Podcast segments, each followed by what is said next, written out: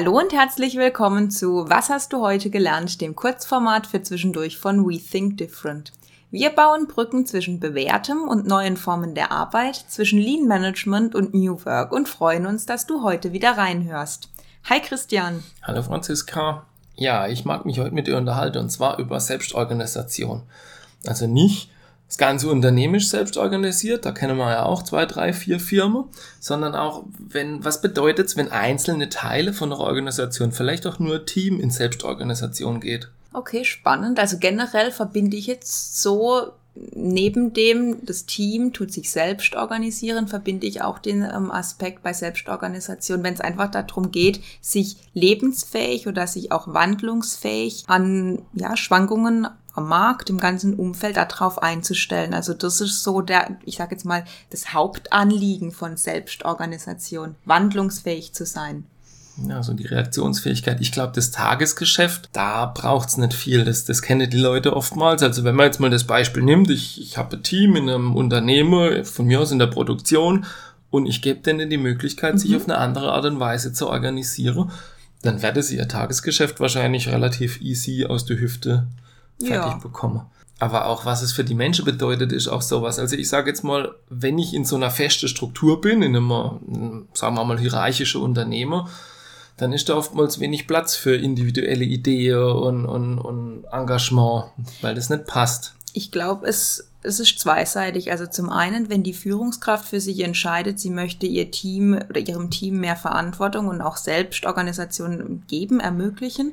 Ich glaube, das ist das eine, aber, und ich glaube, das ist das, auf was du anspielst, im Sinn von, ein Mensch muss das ja auch möchten. Also wenn ich, so wie du sagst, hierarchisch ähm, groß geworden bin, ich kriege gesagt, was zu tun ist, und jetzt plötzlich ist das nicht mehr da, sondern ich selbst muss entscheiden, ich muss mich einbringen, ich muss Verantwortung bringen. Also das ist ja dieser Gegenpol von Führung fällt weg und es muss ersetzt werden. Und ich glaube, das ist ein Punkt und vielleicht auch ein Fallstrick bei dem ganzen Thema. Das müssen Menschen wollen, sie müssen dafür auch bereit sein. Ja genau, dieses ich übernehme jetzt Verantwortung selbst und bringe mich selbst ein und muss mich auseinandersetzen, auch mit Einflüsse von außen. Ich muss vielleicht im Team ja, ein Konflikt oder ein Sachverhalt oder eine Lösung, ein neuer Prozess erarbeiten, das musste ich vorher nicht. Früher konnte ich mich zurücklehnen und dann hat das irgendeiner gemacht für mich. Ja klar, also das eigene Empowerment und auch das, ich erinnere mich gerade an einen Spruch, den mal jemand im Kontext zur Selbstorganisation gesagt hat, das war, Selbstorganisation tut manchmal weh. Ja, genau. Also wenn man das so weiterspinnt, ich muss anders mit den Menschen umgehen. Also ich bin Mensch unter Menschen. Ich kann nicht mehr nur meine Maske morgens aufsetzen, meine Fassade hochhalte und meine Rolle spiele in einem Unternehmen, sondern wenn ich in so einer selbstorganisierten Struktur bin, muss ich ganz anders wirksam werden. Ja, und ich muss auch Konflikte, die dann auftreten, ich muss ihnen begegnen und ich muss auch über Unangenehmes offen sprechen. Also daher kommt ja auch dieses es tut weh, also dieses sich bewusst dafür zu entscheiden, Konflikte offen auszutragen, weil ansonsten wird sich das Team nicht selbst organisieren können, weil Spannungen, hey, du weißt genauso gut wie ich, die gibt's immer. Spannung ist ein tolles Wort. Mir war doch okay. bei dem Unternehmen, wo sich holokratisch organisiert ja, hatte. Ja. Und die hatte etwas, das mich beeindruckt bis mhm. heute, und zwar dieses Organisationen kreisen und sie haben ihre Meetings und sie sprechen über Spannungen, also Spannungen für alle, für Probleme, für Dinge, die sich, ja, ich sage jetzt mal komisch anfühlen, wenn irgendetwas nicht passt, und das mhm. tun die auf eine ganz ruhige, ganz sachliche Art. Mhm. Null Emotion, es geht wirklich drum, um, um was geht es, was ist dein Problem damit, was sind deine Einwände und was sollen wir tun, was ist die Erwartungshaltung? Also zum einen dieses, ich glaube, es heißt Prozessieren von Spannungen, also dass man darüber spricht, das ist das eine. Und das zweite, wenn wir jetzt gerade beim Thema sind, was mich da auch fasziniert hat, dieser Modus, also heißt Try to Save Enough, also im Sinn von, gibt es jemanden in der Organisation, der sagt, das schadet uns, bloß nicht machen aus dem und dem Grund, weil das ist schlecht, oder können wir es einfach machen. So, und dieses, ich sag mal, gerade risikofreudige Unternehmen, die alles, na gut, ich meine, wir kennen es auch, es gibt Unternehmen, die rechnen vieles von Beginn an tot. Aber das ist natürlich kritisch, wenn es um Wandlungsfähigkeit und um Veränderungen geht. Und diesen Modus zu finden, gibt's was, was dagegen spricht? Nee, ist in Ordnung, können wir testen, okay, machen wir. Ja, genau, dieses lässt sich's nie mehr rückgängig machen. Und wenn das dann genau. nicht der Fall ist, dann wird's probiert. Und das fand ich auch toll. Das war eine Erkenntnis, wo ich mir damals aufgeschrieben hatte.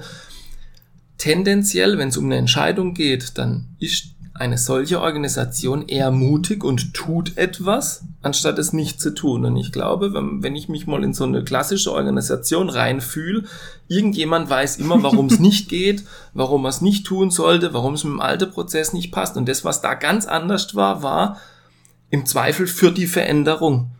Und das fand ich toll, wo ich gesagt habe, das ist richtig cool.